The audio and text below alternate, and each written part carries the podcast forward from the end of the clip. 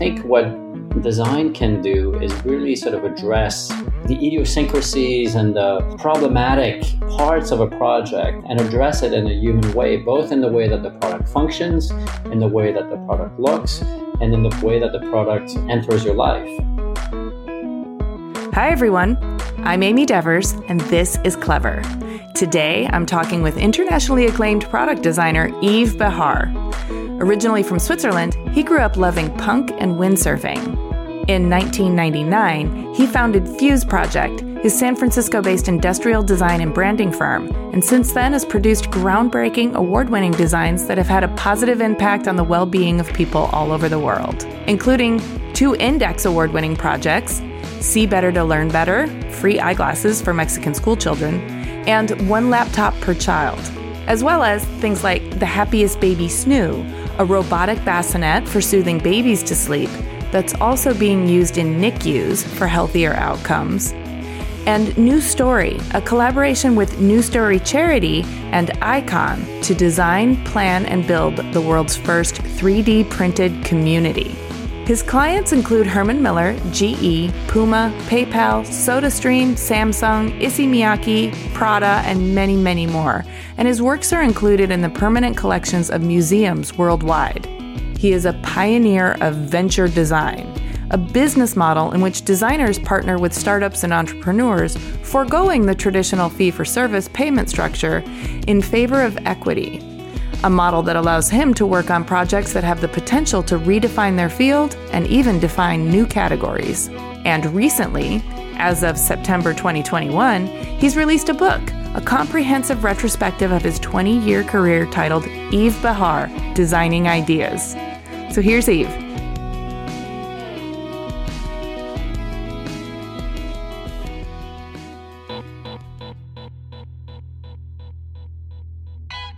I'm Yves Béhar. I'm a designer and I work in San Francisco.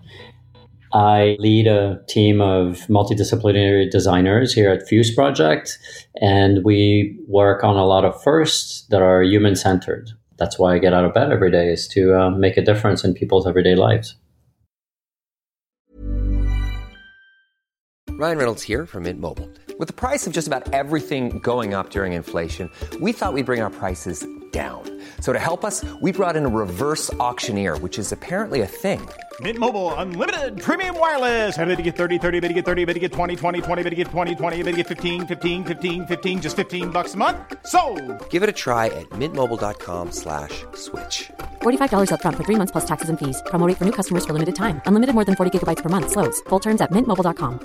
Hey, it's Ryan Reynolds and I'm here with Keith, co-star of my upcoming film If, only in theaters May 17th. Do you want to tell people the big news? All right, I'll do it. Sign up now and you'll get unlimited for $15 a month in six months of Paramount Plus Essential Plan on us. Mintmobile.com slash switch. Upfront payment of $45 equivalent to $15 per month. Unlimited over 40 gigabytes per month. Face lower speeds. Videos at 480p. Active Mint customers by 531.24 get six months of Paramount Plus Essential Plan. Auto renews after six months. Offer ends May 31st, 2024. Separate Paramount Plus registration required. Terms and conditions apply if rated PG. I love that. So let's talk about your everyday life, starting from the ground up. Can you paint the picture of your early childhood for me? I grew up in a small town on the French side of Switzerland called Lausanne. And it's a cultural city with a lot of outdoor opportunities to, you know, a very calm place, which is great when you're a child and um, drives you a little crazy when you're a teenager. I recognize that feeling. I have two siblings. Um, we're three boys. You know, my siblings and I are two years apart, and we're all big into sports, swimming specifically. We're we're very close, but we're quite different. My brothers are more in this sort of CEO management uh, side of things, and I'm on the creative side. And where are you in the birth order? I'm the oldest. That's interesting to me. I think I find a lot of youngest who, who end up in the creative industries. So you really are a pioneer in many ways.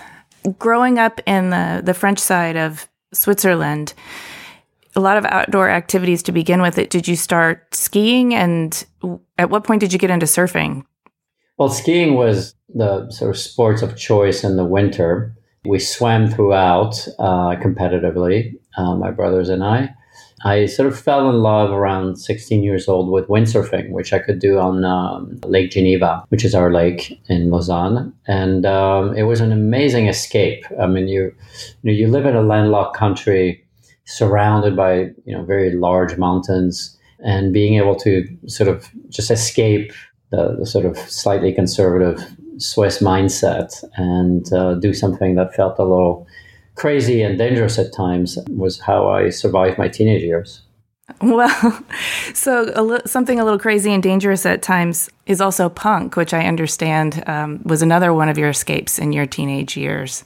Can you talk about how punk was formative for you? Absolutely. I was lucky to grow up in the punk era. It was not only just a, a defiance to the existing order, it was also very much for me a permission to try things, to be creative. During the punk era, you didn't have to be trained as a fashion designer or an industrial designer in order to create. You could just build things. They didn't need to be perfect. They needed to be an expression of who you are and what how you're feeling. So I, I built my you know furniture in my house. I uh, made clothing. I spray painted you know, it was it was a it was a good way to you know rebel, but also put that rebellion at work. You know, create with others and really sort of start to develop my my sense of design at that early age. Yeah, I was going to ask about like at what point did your sort of interest in these punk ideals of making and inventing and rejecting the status quo and stink- tinkering with the system translate into an understanding that that kind of is what design is and that that could be something that you could pursue? Well, I, I um, see myself as being very fortunate because I really found my passion. I found what I wanted to do at a at a very early age. I think I was 15 years old, and making really sort of felt uh, like the best way for me to express myself, to um, put ideas to work, and to creating a point of view is sometimes a counterpoint to what's being made, uh, what's being presented to us as, as sort of that status quo of industry. You know, it really became a, a vehicle for me to, to, draw and to build. I had um, a little workshop in my parents' rental uh, basement. Maybe my, my present for a 14 year old birthday was a workbench. That's how I spent a lot of my time. So, even though there's something kind of defiant about this, you're feeling supported from your family system? Yeah, I was supported certainly in terms of finding my own way. You know, it wasn't sort of easy, you know, growing up in, in a um, conservative environment, being and feeling, you know, different or looking for, for other outlets. And, you know, for context, most people didn't know what industrial design was back in the 80s when I was a teenager.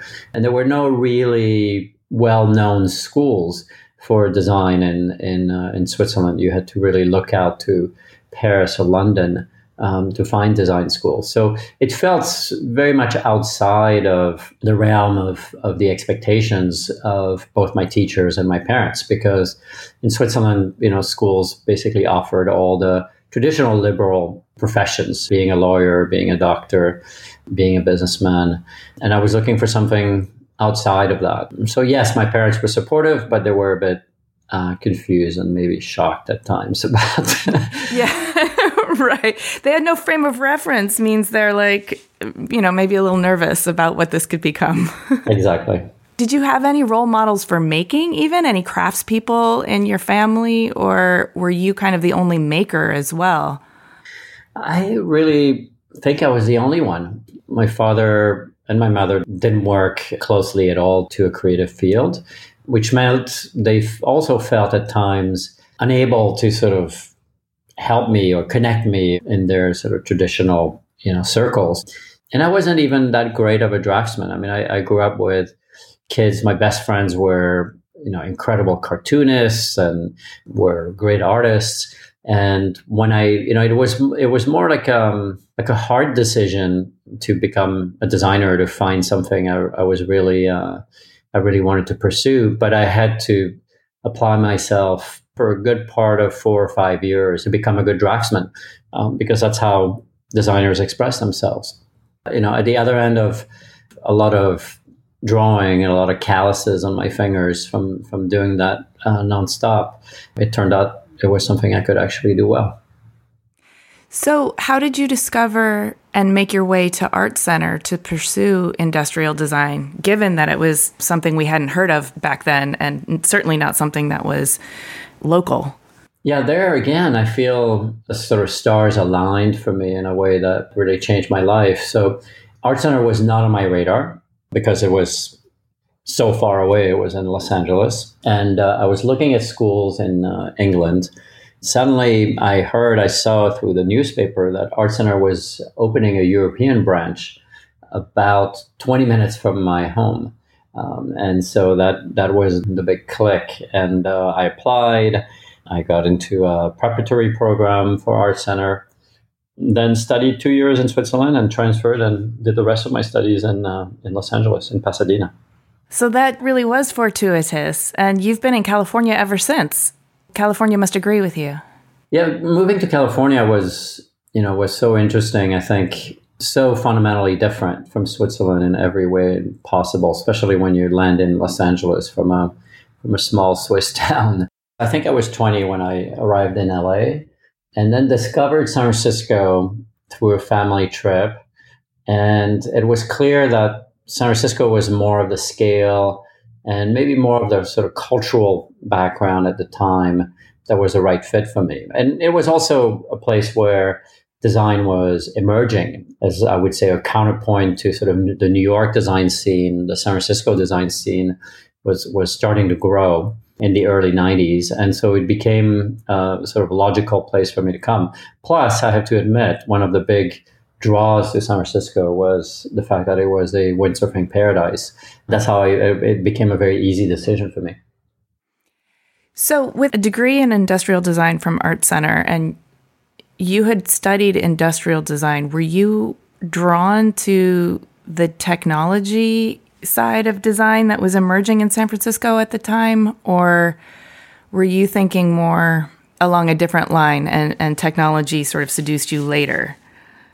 The technology was was very interesting in those times because it was almost devoid of design. It was often impractical. It was sort of focused on enterprise applications. You know, the early 90s was really when technology just started, was just starting to emerge for personal use outside of the sort of enterprise applications. It really sort of was evergreen in terms of what design could do in the area. I guess I was interested in being useful and putting my you know my studies to use.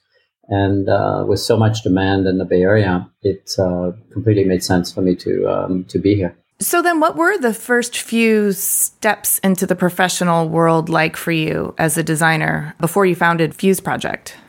When I graduated from ArtCenter, I felt it was just the beginning of my training. So I was actually not comfortable at all being on my own, being a business owner. So I really felt working for you know good firms, great firms was the best way forward for me to continue to learn. Also, being a recent immigrant with just barely the papers to stay in the U.S., um, you know, it, it, took a while until I was comfortable both with the language with my then, you know, very thick French accent, speaking English, and my status to start, you know, fuseproject. So I worked um, at the Burdick Group with Bruce Burdick, who um, was doing a lot of furniture with Herman Miller, for example. Then I worked at Lunar Design, then got hired at Frog Design. Um, and so those experiences were, you know, very formative in terms of you know learning how to be uh, a designer both from a technical standpoint but you know also being comfortable with this incredible openness that was the early 90s in um, in the bay area. And this is really where you know the, the biggest change i think the biggest mental change happened for me was you know usually when you're a young professional in europe you know back then it took you a very long time to be uh, listened to, to be sort of respected, to be invited to the critical meetings, etc. Whereas in San Francisco in the Bay Area, I was thrown as a junior designer into senior meetings. Um, I would be, you know, surrounded by people much older than I, which with PhDs in science and engineering and technology. Oh um, man, and, that's awesome! and they would still listen to you you know, they they would look around the table and they would see the designer uh, sitting there, and they would uh, invite me to to state my opinion, to participate. And the beautiful thing as a designer is I could translate some of the diverse ideas around the table through drawing. I could give voice to people's you know dreams and aspirations with a few drawings and and in a way create a create a consensus very quickly about you know where things could go. That was such a powerful experience. Actually, I think it reorganized my brain because when you think about it, I spent 20 years as a you know Swiss uh, person in a completely different environment from the very welcoming and very you know participatory you know world of San Francisco and Silicon Valley. That was sort of a, a shock of my uh, early 20s that was um, that was for the better Wow, that does sound transformative. It also sounds like an incredible example of how drawing really can sort of be another language in the room that everyone can understand, where there kind of isn't a language barrier as long as the ideas can get communicated and we can have kind of a rough visual and consensus of what we're talking about then you can communicate in a way that is some, often much more effective than words. For me, that became a um, a way that to communicate for for the rest of my career. You know, I can illustrate this point with, uh, for example, my relationship with Samsung. You know, at Samsung, I've uh, worked with the teams there for about twelve years. You know, almost continuously, which is pretty unique. I mean, I've interacted with I think three different CEOs, so I have a longer you know sort of stint there than um, than some of the top management.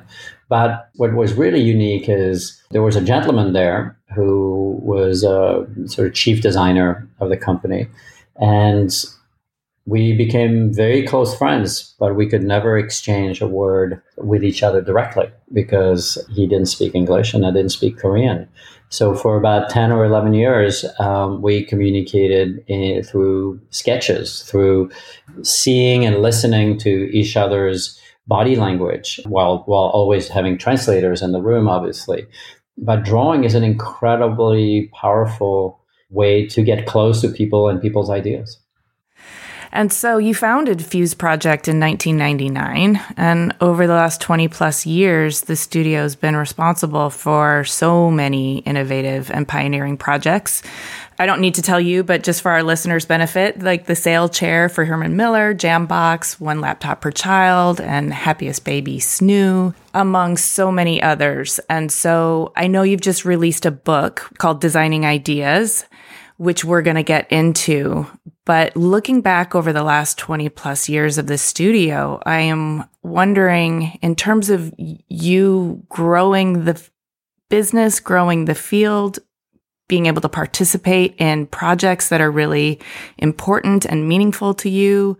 What were the stress points and exhilarating highs along the way?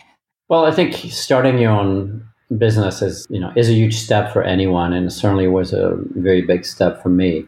I tend to be more of the sort of creative, rambling mind in the room, and starting your own business kind of requires a different type of uh, focus. You know, for me, the the um, big discovery was that you know we would get these projects, and maybe initially they were not that exciting or they weren't you know projects you would think are the typical kind of industrial designer uh, projects with high visibility.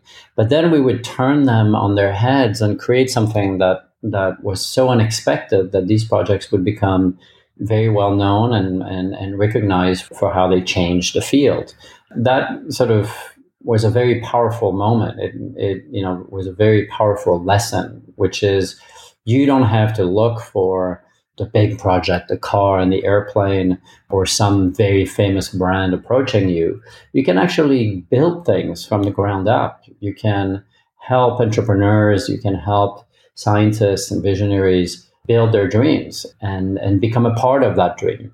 And I think this is this is very much what happened with some of these early uh, endeavors that you know were risky and had a lot of uncertainty, but at the same time um, were tremendous opportunities to um, create new directions in the market, create new experiences for people, maybe hopefully transform people's point of view and people's lives a little bit.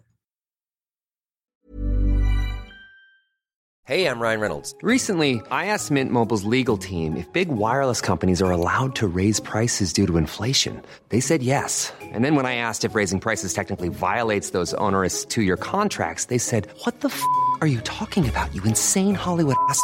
So to recap, we're cutting the price of Mint Unlimited from $30 a month to just $15 a month. Give it a try at mintmobile.com slash switch. $45 upfront for three months plus taxes and fees. Promoting for new customers for limited time. Unlimited more than 40 gigabytes per month. Slows. Full terms at mintmobile.com. Burrow is a furniture company known for timeless design and thoughtful construction and free shipping. And that extends to their outdoor collection. Their outdoor furniture is built to withstand the elements, featuring rust-proof stainless steel hardware, weather-ready teak, and quick-dry foam cushions. For Memorial Day, get 15% off your Burrow purchase at burrow.com slash ACAST and up to 25% off outdoor. That's up to 25% off outdoor furniture at burrow.com slash ACAST. Clever is supported by Tools and Weapons, the podcast hosted by Microsoft Vice Chair and President Brad Smith. A recent episode took Brad to Venice, where he connected with Yves Ubelmann, a partner whose company, Iconem, has developed a game changing technique for creating digital architectural models so comprehensive they've been dubbed twins. During the relative quiet of the pandemic, Yves and his team used drone captured photography and powerful AI to create a full scale digital twin of Venice, a city threatened by climate change and over tourism. On Tools and Weapons, Yves tells Brad how he's using this incredible technology to help preserve some of the world's most endangered cultural heritage sites in pristine detail so they can be studied and appreciated for generations to come. To stay current on some of the most innovative people working with AI today, follow or subscribe to Tools and Weapons with Brad Smith wherever you get your podcasts. Hey, clever listeners, we're getting excited for New York Design Week in May. This year will be better than ever. ICFF, North America's leading platform for contemporary design, will take place from May 19th to the 21st at the Javits Center in New York City. I'll be there, and I'm excited to let you know how Clever is collaborating with ICFF for Launchpad at Wanted, formerly known as Wanted Design Manhattan, and the Emerging Designers Showcase. Launchpad is an international platform for emerging designers that introduces new concepts and showcases prototypes of furniture, home accessories, and lighting. It is the best place for manufacturers to meet new designers, discover fresh ideas, and potential products to develop. The best of Launchpad winners will be selected by a jury of renowned industry professionals, led by yours truly and they will go on to be featured in another edition of the popular Emerging Designers Showcase. I'll be leading the Emerging Designers Showcase live on the Talks main stage, where the five Launchpad finalists will have a chance to present their projects to our esteemed panel of professionals. It's always a really good time. So mark your calendars for Sunday, May 19th at 4 p.m. Both Launchpad and the Emerging Designer Showcase are presented with media partners Clever, that's us, and Design Milk, and with support from American Standard and Lumens. Visit ICFF.com to learn more and register to attend. Those are the letters ICFF.com. Come by and say hi. I would love to see you there. Support for Clever comes from Wix Studio. Instead of reading you another, let's be honest, boring ad script, Wix Studio just sent me this wild looking Alice in Wonderland themed website to scroll through and tell you about. So, whoa. This is not the web I'm used to. There's something called mouse parallax, which makes it feel like you can go deeper into the screen. And as I scroll down, it's like I'm falling down the rabbit hole. And things are moving in depth and perspective. Even my cursor has morphed into a glowing little orb. There are all these no code animations that make this place feel organic and alive. And Alice is wearing some pretty cool shoes, by the way.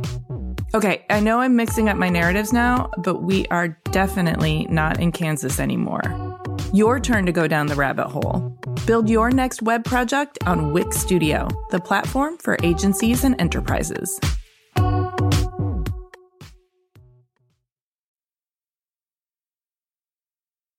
There's a couple of examples that come to mind. I'm thinking of Jimmyjane and the the work you did there as really transformative.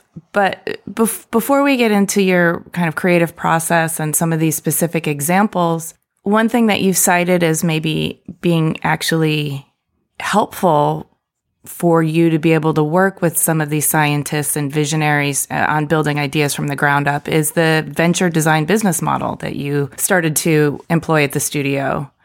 And in that way, you've enabled a kind of collaboration that maybe wasn't or wouldn't have been as easy or possible before, and also enabled yourself to do better work. Can you break that down for us so we can really understand how it empowers you and also elevates the whole field?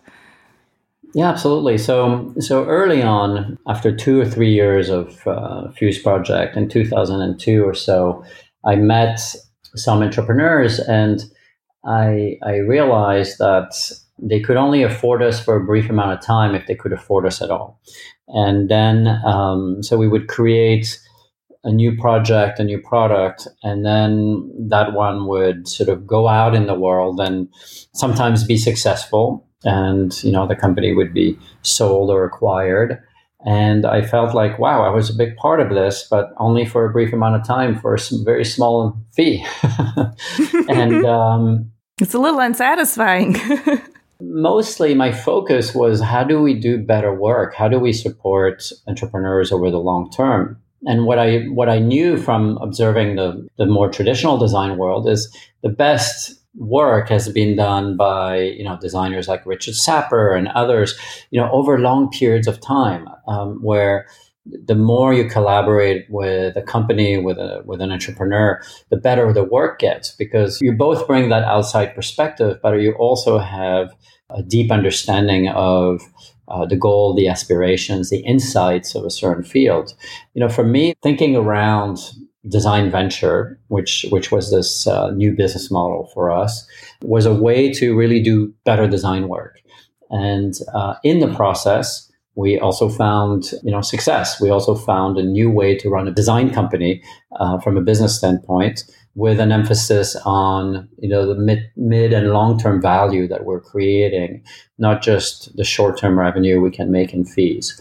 Um, so that was um, that was a cornerstone for us. We were in the right place at the right time, being in San Francisco, you know, in the early 2000s. I mean, I'm kind of interested in this also in how it might ripple out and affect other industries. I've often felt like um, artists get a raw deal when they, you know, create a work of art and sell it once for some fee that may or may not represent the long term value of, of the work.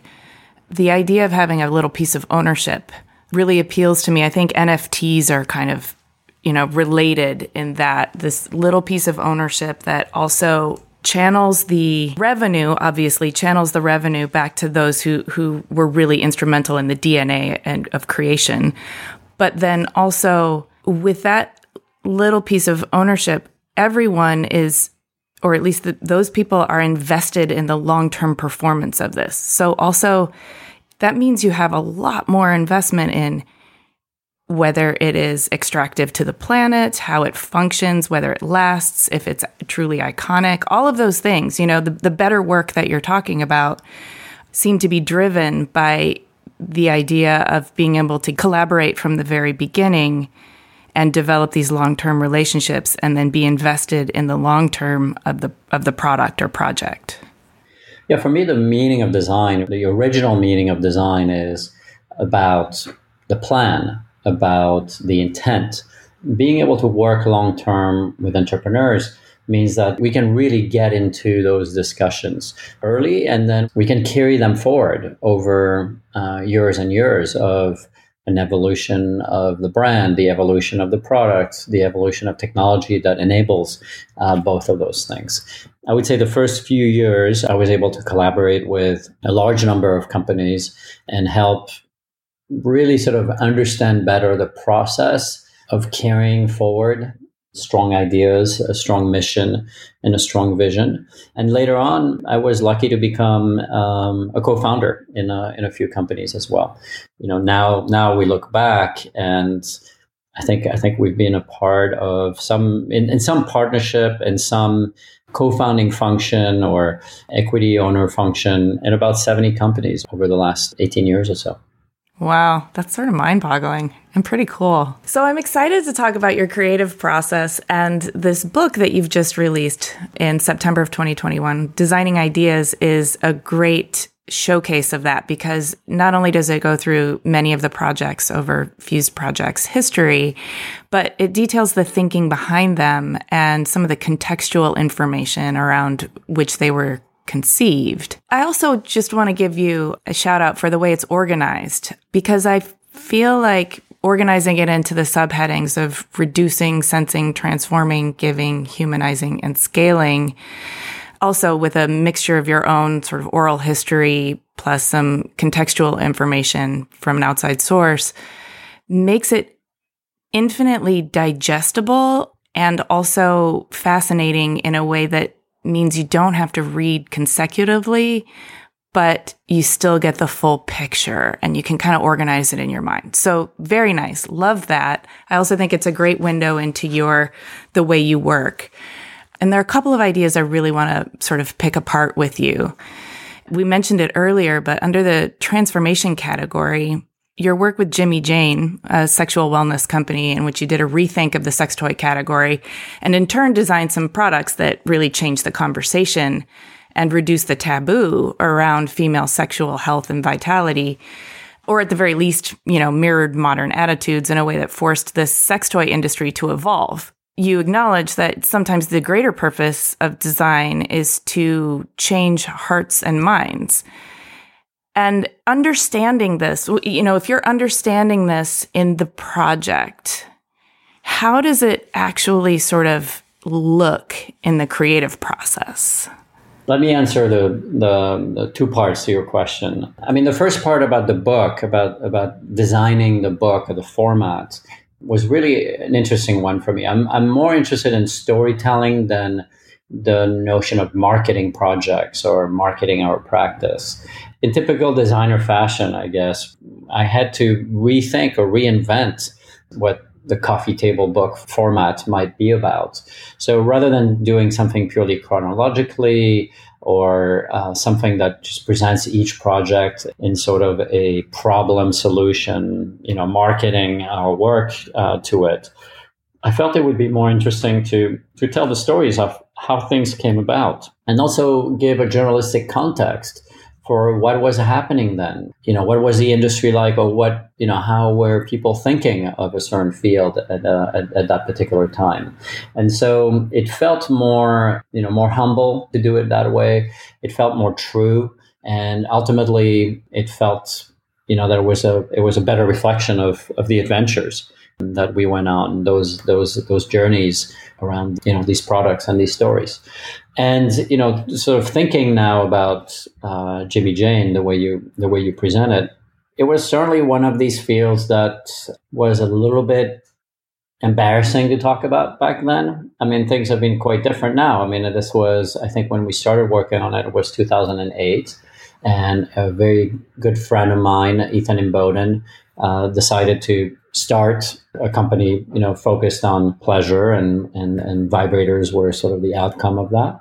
You know, we clearly saw that the industry was full of cliches and the industry was using sort of materials and manufacturing processes that weren't particularly healthy. And, you know, for some of the most intimate moments that we have as individuals or as couples, we talked about it for about a year and then we, we started working on a vibrator and it actually became a, a line of vibrators. It became three different ones. And it was not just one of the most interesting you know projects in terms of challenging the norms but it was also very interesting from a human standpoint because not everybody was comfortable working on the project even though in our studio at fuse you know both women and men were interested in, in in discussing it. And so you know we created this this environment where we could talk about things that were quite intimate. You know we could kind of put on the table our uh, reservations and our funny stories yeah, around, yeah, yeah. Um, around around the field. And i don't think i've had brainstorms where we laughed as hard and kind of shared as much um, of our lives ever before or, or since in fact so I, I, love the the project because of how it brought us together as a team.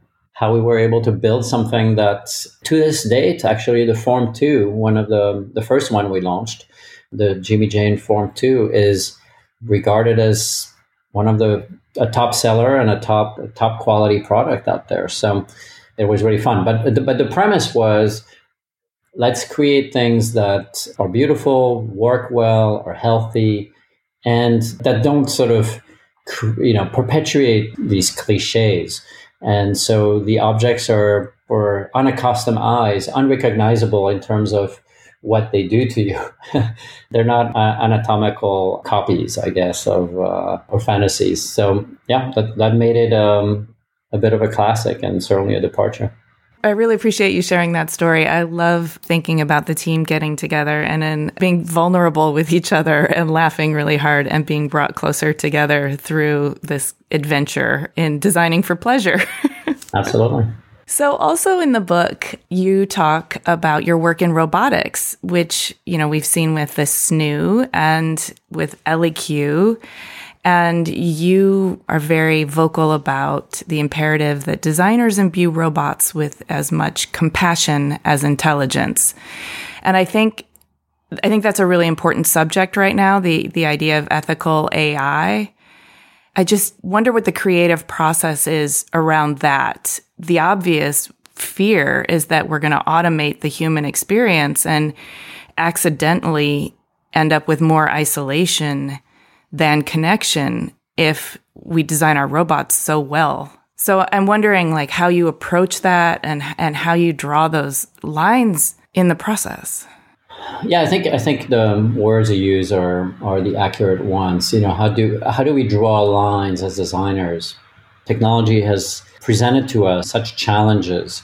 A lot of AI, at least a lot of the AI we experience on a daily basis, you know, tends to sort of take away our attention, tends to distract us, tends to uh, take us away from reality and from from the important people around us in our lives. Um, and most of technology really is designed for the comfortable middle part of life. You know, when we're healthy, when we are in good shape. A lot of it tends to be take advantage in, in a way of our participation. The value that we create through our participation is really extracted for uh, not to our benefit. To me, that's that's not the best part of technology, and certainly not the best part of what it can do. Um, and so, I've been very interested in the last 10, 12 years in technology that really addresses the extremes of life, you know, early life or uh, aging, or uh, when we have, you know, health challenges or education challenges. Um, and technology there can serve us so well, not by you know replacing humans, but by complementing us, by creating a partnership between humans, their needs, and uh, what technology can provide. And in, in so many ways, it's easier too, because we, you know, it's much easier to train AI and technology to address very specific needs and to address these well and to sort of solve for a particular audience than it is to just create general purpose robots and AI out there. What does designing a collaboration mean between a robot and a human? So there's a, a number of principles that that I put forth, I think about five or six years ago, about um, design in the age of robotics and AI and smart environments. And one of them is that robots and AI should never replace the human connection, and we should never sort of create things that make the robots or the AI sort of more connected to the human than other humans or animals. Um, and so, not creating emotional dependence is um, is a critical principle that that we use. Um, and so, when I think about you know one of the you know initially maybe more controversial projects I was working on, um, which is the SNOO, the happiest baby SNOO. I, I worked on it for five and a half years. So before it, it came out, which is a pretty long amount of time to uh, to work with an entrepreneur trying to trying to put their their idea out in the world. You know, one of the sort of critical elements of the project is you know how how does the function of the SNOO really sort of complement uh, parental needs and help them cope with the stresses and of, of, of, lack of sleep, for example. You know, postpartum affects 25 plus percent of, of, of parents. Um, and that's you know mostly been recognized as due to a lack of sleep. What the SNOO does, it, it replicates Dr. Harvey Karp's, um, who is the founder of, of SNOO, it, it replicates uh, his method for keeping babies asleep. And uh, as a result, parents um, get one to two more hours of sleep, as do babies. And that has a tremendous amount of uh, positive health implications for parents. And um, you know, but but there was so much uncertainty when we started, so much reluctance to think of it in this way. Uh, I actually used that a little bit. So for the, for those five and a half years, people would ask me, "So what's one of the most interesting projects you're working on today?" Which is kind of a very common question I get, and I would say, "Well, I'm working on a robot that will take care of babies." And people would look at me, you know, with their eyes open and I mean, it sounds sort of dystopian. Yeah. questioning faces, and they would be, that will never work. I would never do that. Hey, it's Danny Pellegrino from Everything Iconic. Ready to upgrade your style game without blowing your budget? Check out Quince. They've got all the good stuff shirts and polos, activewear, and fine leather goods, all at 50 to 80% less than other high end brands. And the best part? They're all about safe, ethical, and responsible manufacturing. Get that luxury vibe without the luxury price tag. Hit up quince.com slash upgrade for free shipping and 365 day returns on your next order. That's quince.com slash upgrade. Even when we're on a budget, we still deserve nice things. Quince is a place to scoop up stunning high end goods for 50 to 80% less than similar brands. They have buttery soft cashmere sweaters starting at $50, luxurious Italian leather bags, and so much more. Plus, Quince only works with factories that use safe, ethical, and responsible manufacturing. Get the high-end goods you'll love without the high price tag with Quince. Go to quince.com/style for free shipping and 365-day returns. Imagine the softest sheets you've ever felt. Now imagine them getting even softer over time. That's what you'll feel with Boll and Branch's organic cotton sheets. In a recent customer survey, 96% replied that Boll and Branch sheets get softer with every wash. Start getting your best night's sleep in these sheets that get softer and softer for years to come. Try their sheets with a 30-night guarantee. Plus, get 15% off your first order at bollandbranch.com. Code BUTTERY. Exclusions apply. See site for details.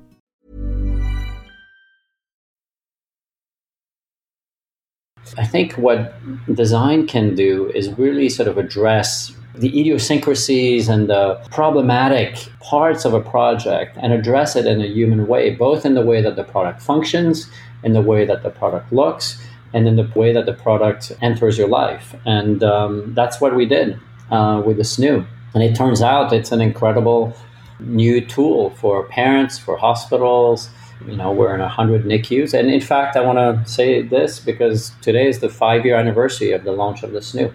So um, it's a special day indeed for, um, for this miracle product. Oh, happy birthday, SNOO. I was going to ask you if there's anything in place to kind of track any uh, sociological information from the invention of the SNOO through to like long term development. There's uh, 15 clinical studies going on with the SNOO.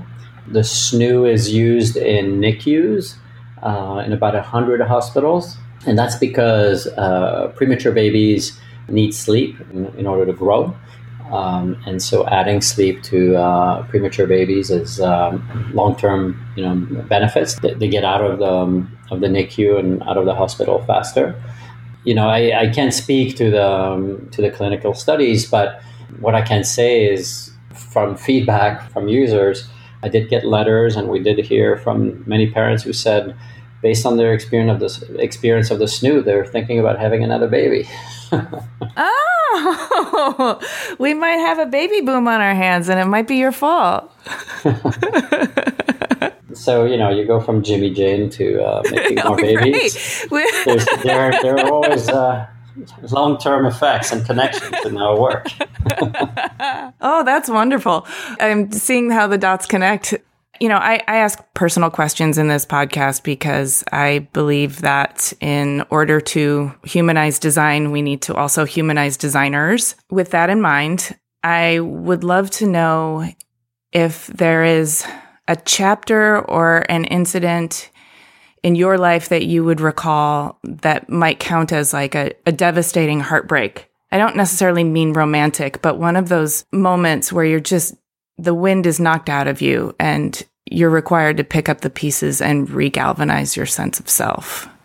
And I ask that because I think that those challenges often inform the nature of our drive and our strategy for resilience. Hmm, that is a very interesting question. Yeah, resilience is critical, especially in the um, days that we've uh, that we live and, and the experiences that we've had in the last um, 18 months through the pandemic. You know, there's heartbreaks quite often as a designer because most of the things you work on don't work until you make them work. And so uh, grit and resilience are key. I'm often being told that I have a lot of endurance in that process. But I think, you know, very early on in my career, I'll share something that I haven't told anyone, I think. Very early on in my career, in my very first job, I was actually not very good at it. it was a job in uh, exhibit design. It took me about many, you know, a couple decades to sort of figure out how exhibit design really works. But it wasn't about creating those sort of that singular moment and that singular wow moment that sometimes design does. I wasn't very good at it, and I, I was told that I was going to be let go, but in a gentle way. And I was giving, you know, I was given a few months. Uh, hence, you know, began. This is this is still in the day of payphones, and I remember every single lunch, I would get some quarters, and I would get to the payphone in nearby the office that I was working at, and I would call uh, two or three offices that had told me they may have a position for me in the future. Um, and so I literally, I think, for about a period of three or four months, I made hundreds of calls to the same person, to the same receptionist at, at those offices. Um, and uh, eventually, one of one of those two gave me um, gave me a job. But it was a time when, you know, with the uncertainty of being an immigrant and you know having a, a visa on the line and not knowing if I was going to have to go back to Switzerland and how I was going to get through, you know, that that transition it was certainly a, a big awakening and, and something that you know has made me very committed to our international designers at fuseproject, um, to the system of getting visas, of getting you know people permanent status, and I would say of all immigrants and refugees in general. Even though I'm sure my experience was much more privileged than most, you know there was a there was a time when I was on the um, in this uncertain time where I could, I may as well, you know, sort of go back home and live with my parents. I'm really glad it didn't happen. Thank you for sharing that. I really, I really appreciate it. And I can feel not only the uncertainty of perhaps having this new land that you call home kind of yanked away from you, but the uncertainty of having had a, a sort of career blow or maybe even at working at exhibit design and not excelling and I don't know, did that erode your confidence in some way? Or, and now that you look back at it, are you kind of glad that you were gently encouraged to pursue a different aspect of design? Oh, absolutely. I mean, I think every one of those big heartbreaks, and, and there's a few that, that came after that, when I look back, I can still feel, you know, the anxiety or the pain around them.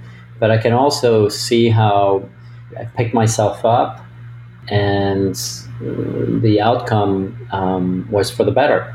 There's no doubt that um, you know these failures mm, you know can, can lead to much better outcomes uh, in the mid or long run. That that gives me certainly a little bit of a philosophy uh, in life is that things do happen for a reason, and by putting our energy and our attention and our heart in the right places, um, we can you know we do better on on the on the next round. That's beautiful. Thank you. So, from your vantage point, looking far off into the future, what do you see and what do you want to see? I think we're at the crossroads right now from an environmental standpoint. Um, as human beings, there is a tremendous amount of transformation that has to happen over the next 10, 15 years. And um, that means every industry, every human activity has to be rethought. It doesn't mean that we remove pleasure, we remove enjoyment, which, by the way, that's what humans are built for. You know, we're not built for long-term thinking, obviously, because we've been told about uh, this uh, climate emergency for about 30 years, and we've done almost nothing about it. You know, I think I think we can we can rally and we can enact uh, change, and I also believe that design has a huge role to play in that. And um, this will be a time when, you know, companies large and small will be tested. It's certainly a time also where I think industry is far behind what the desires and the wants and needs of the consumers.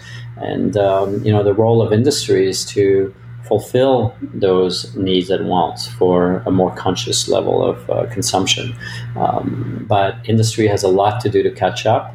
Um, tremendous structural, you know, logistical changes, experiential changes need to be made. Design has a key role to play um, in that transformation.